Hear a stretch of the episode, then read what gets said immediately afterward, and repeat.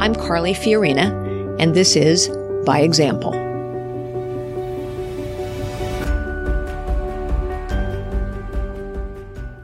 Hi, I'm Casey Enders, and welcome back to By Example. For those of you who don't know, I serve as the CEO of Carly's charitable foundation, Unlocking Potential. Our mission at UP is to build the leadership capacity of nonprofit organizations and their teams. As we wrap up season two of By Example, I want to thank you for listening and sharing this podcast with your colleagues, friends, and family. On most episodes of By Example, you hear Carly talk to a special guest about what real leadership is and what it isn't. We hear stories from people you know, like former Secretary of State Colin Powell and Super Bowl winning NFL head coach Tony Dungy, as well as from people you may not know, like lobbyist Kayla McKeon and six year old Austin Perine. To end season two, we're going to try something a little bit different today. The work we do at Unlocking Potential takes us across the country to teach Carly's leadership philosophy to nonprofit staff members, from large nonprofits to small community based nonprofits and everything in between. Regardless of who the participants are, what their title is, or what their level is, or what specific leadership skills they're trying to build. We've found that one of the most effective ways to deliver the curriculum is to have the participants ask Carly questions live. Any questions. Because the curriculum is based off of Carly's career and experiences, the answers to questions provide valuable insight into her views on leadership, and they often touch on topics we may not get to during our regularly scheduled programming, but topics that really matter to folks who are leading and solving problems every day.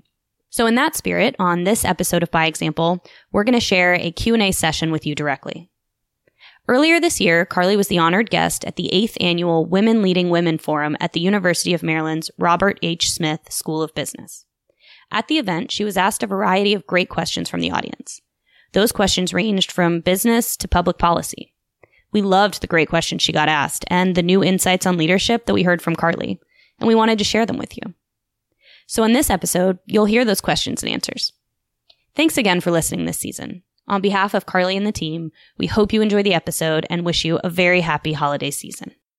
Hello, Leah Jones, uh, Maryland undergrad alumni business school. I wrote an essay on you actually to get into Oh, the dear. business school. So, um, thank Well, I'm glad you got in. That would have been a double whammy for it Maryland. worked out. So, um, but thank you for being here. You're truly an inspiration to you know all people, not just women. But my question is about criticism.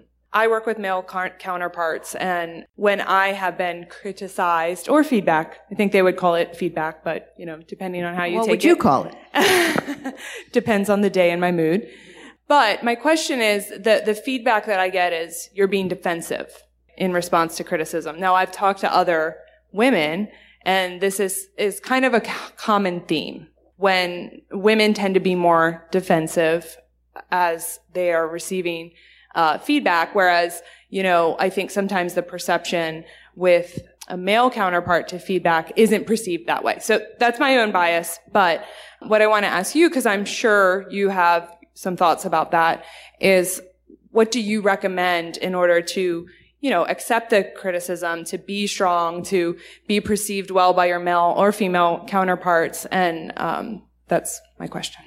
So the reason I ask, is it criticism or feedback? So sometimes I think the feedback that women or someone else who's different for another reason gets is around asking someone to be more like the norm.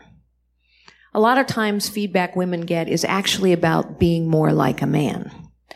It's an issue of style. So in my day, by the way, there was this book called How to Dress for Success.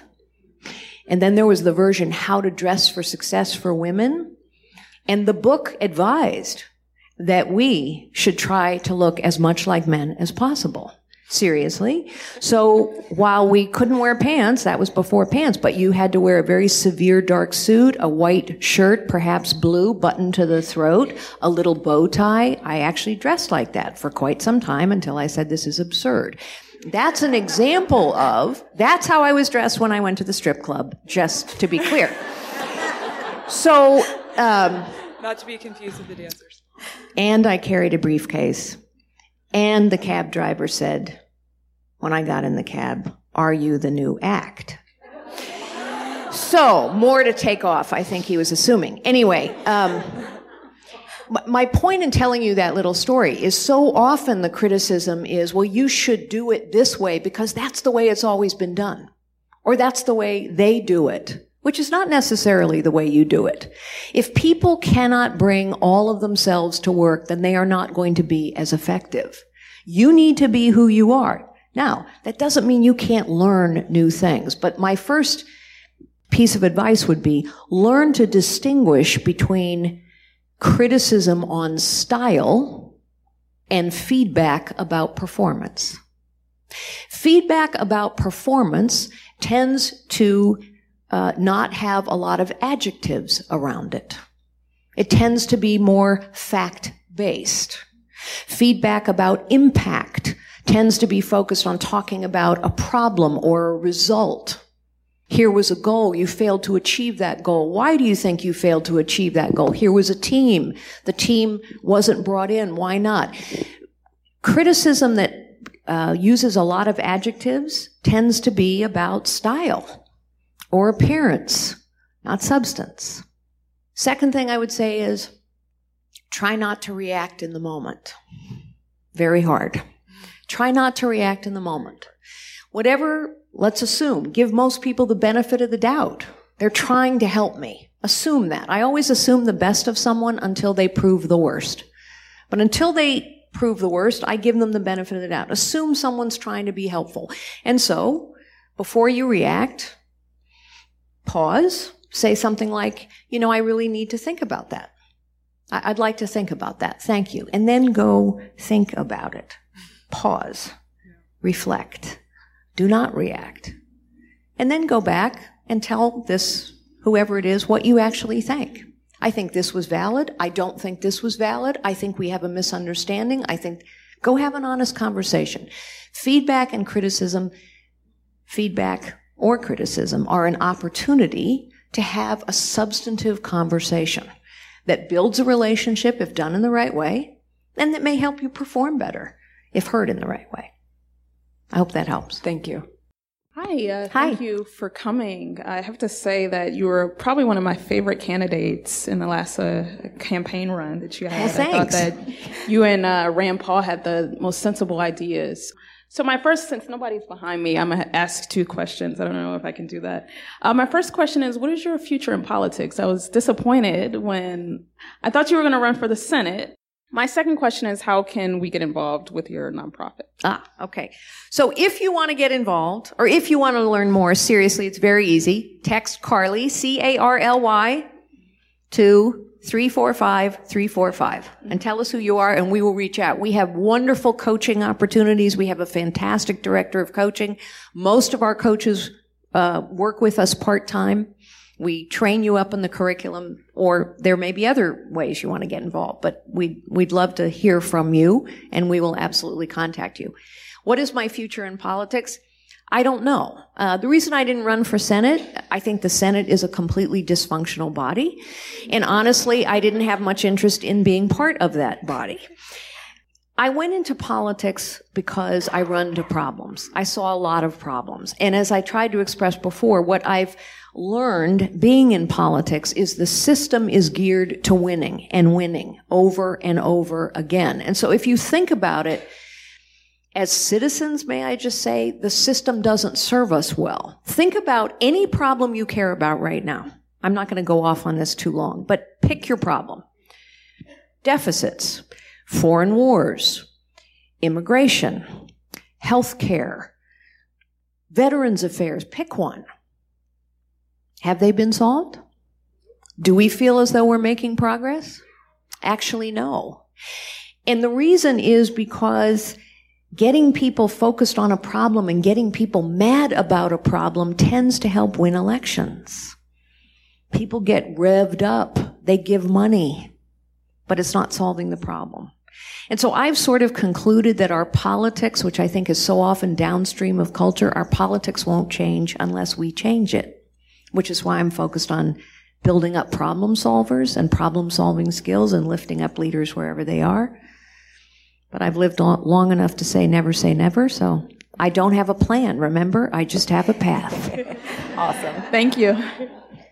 Hello, my name is Sadia Lau. Um, I'm an undergraduate at the business school. I'm a marketing and theater major. And we're at a time where the rich get richer and the poor stay poor. So what are your thoughts on diversity and inclusion and turning prosperity into equity in order to help progress the lives of women and people of color? And what are ways you're implementing strategies within your own company? Okay, so that's a big question, and it's a really important question. And by the way, one of the things that problem solving requires is clear eyed realism. We use a tool called current state, future state analysis, and we start by asking people to be clear eyed, realistic, complete, and compelling about our current state. I start with that because our current state is indeed that the rich are getting richer and the poor are getting poorer. That's a fact. Our current state is also that we have a long-standing systemic issue that the history of slavery in this country has created and that we are not solving. And you see it in all kinds of ways. A clear-eyed assessment is also to say that corporate America today spends $8 billion a year on diversity and inclusion training, and we are making very little progress. If you look at boardrooms in America today, what you would find is that people of color and women are less than 16% of boards. And that number hasn't moved in 25 years, despite $8 billion a year. So we're not making progress. So you have to start by acknowledging all of that. The systemic, endemic consequences of slavery. The reality that the rich get richer and the poor get poorer and that there are structural impediments to prosperity and success and the reality that we can spend a lot of money and talk a lot of talk and it ain't getting better. Let's just start with all that. So what am I doing in my world? Because I can't, you know, none of us can affect a theoretical problem. We can only impact our world and the problems we face. So what am I trying to do? I have built an extremely diverse team. And we use that diverse team to go into communities that are disadvantaged. So the reason we work with the homeless community in Washington DC is those people have potential. They can solve problems, but they are absolutely overlooked. The reason we are working on health equity outcomes in Ward 8 is because the life expectancy of an individual who lives in Ward 8 in Washington, D.C. is 27 years below a person who lives 10 miles away. And that is a structural, systemic issue. That's what I can do in my world. That's what I will continue to do in my world. And what I would say is people closest to the problems usually know how best to solve them. And so when I talked about asking questions, we go into communities and ask questions. The reason we work with the Center for Black Equity is because they probably know more than I do about things that will help level the playing field, bring equity and prosperity to people regardless of their circumstances or their appearance. So I think we have two more folks to ask questions and then we will go to the reception. Hi, my name is Yuri and I just graduated in May and I just started working in October. and so for somebody who has just started out their career, um, what advice do you have for how I can cultivate my leadership skills from the bottom up in order to manage up with the goal of developing my own leadership skills, but to also help develop the leaders on my team as well. Earlier, you mentioned that um, oftentimes like subordinates can prove to be mentors to you, and so I guess what I'm asking for is any like best practices that you have seen from your subordinates that have helped you become a better leader today. So the short answer to your question is solve the problems that are right in front of you and collaborate with the people who are right around you. Now that sounds really basic. But it gets a little bit harder when I tell you that management is not the same as leadership. So what do managers do? By the way, managers are good people. They're important. But a manager produces acceptable results, maybe even excellent results, within existing constraints and conditions. Leaders change constraints and conditions.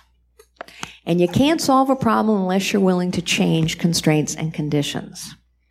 When you go into companies or an organization, frequently the message you get is manage, do your job, stick to your lane, follow the process. And you get a lot of signals from people saying, why do you think you can solve that problem? I mean, just stick to your job.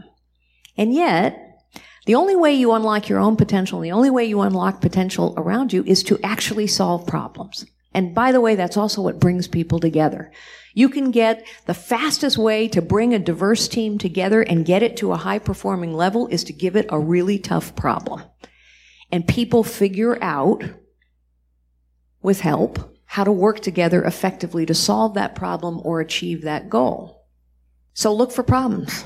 Ask the people who work for you what they, what they think and be prepared when somebody comes to you and says, who do you think you are? Why are you trying to solve that problem? That's not your job.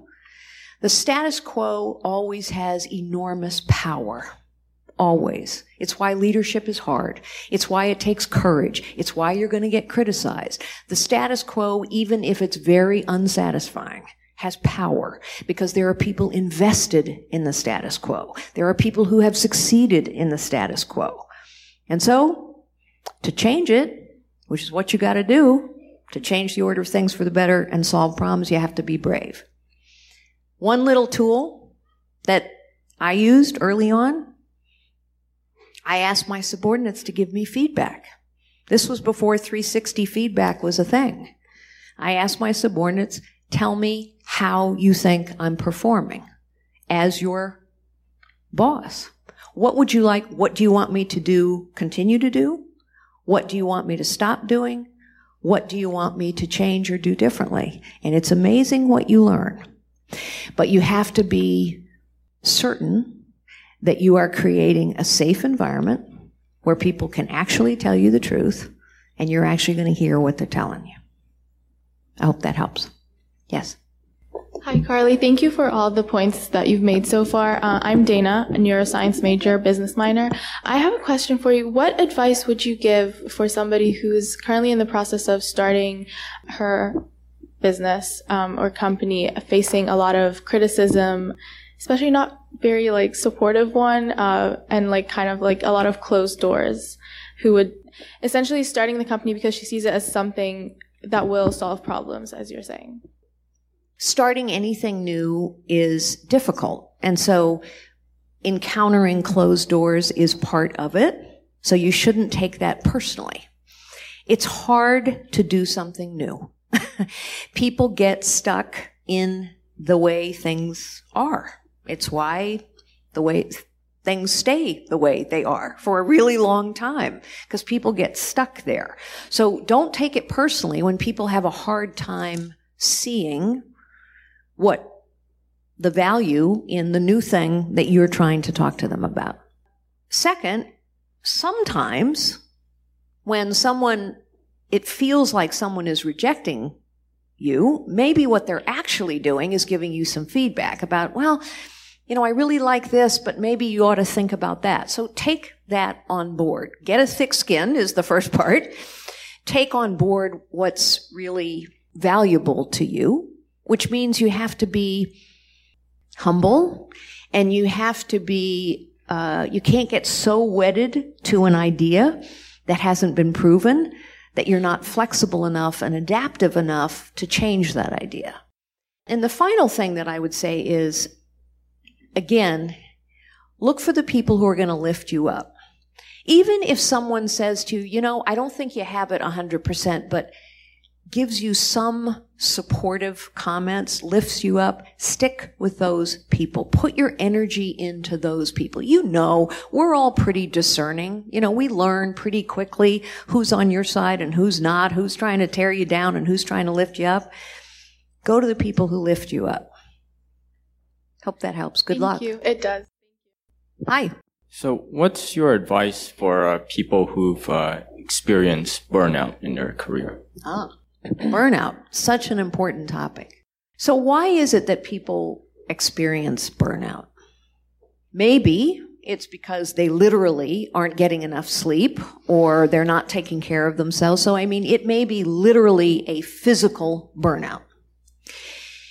In which case, the most important thing you can do is get some rest. I, I know it sounds, I've had to actually order, and I don't do that very often, subordinates to take a break because it's clear they're just not functioning. Be honest. You are not functioning well if you're getting no sleep, you're not taking care of yourself, and you're not eating right. You're just not. You're not functioning well. So go get some rest.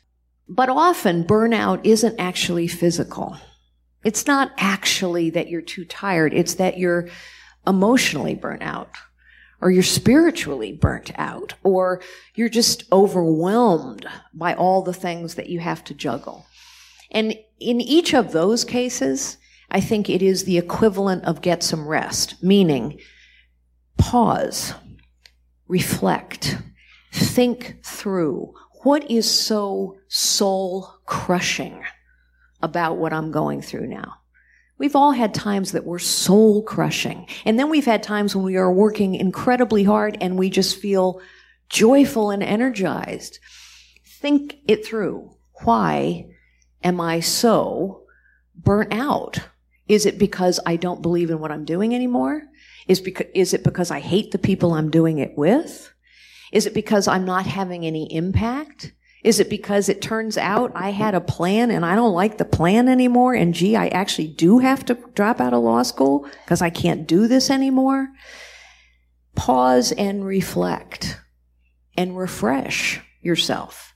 And the reason that's so incredibly important to do is because you will crush your own potential and your own ability for impact if you allow yourself to continue to be burnt out. And you're worth the investment in a pause and a reflection. So I think the people in line, those will be our last questions for the evening, and uh, then we can go to the reception. My name is Abby, and um, I'm a senior. I'll be graduating in May. And I was just, I guess, wondering how you would define success, uh, given your, I guess, years of like vast um, experience in the workplace, how would you define, you know, success? I guess some people have this idea like success is this, this is not, you know, success, that kind of thing. Yeah. And um, my second question is, I know you said it's not the best option to have a plan, but rather to have a path.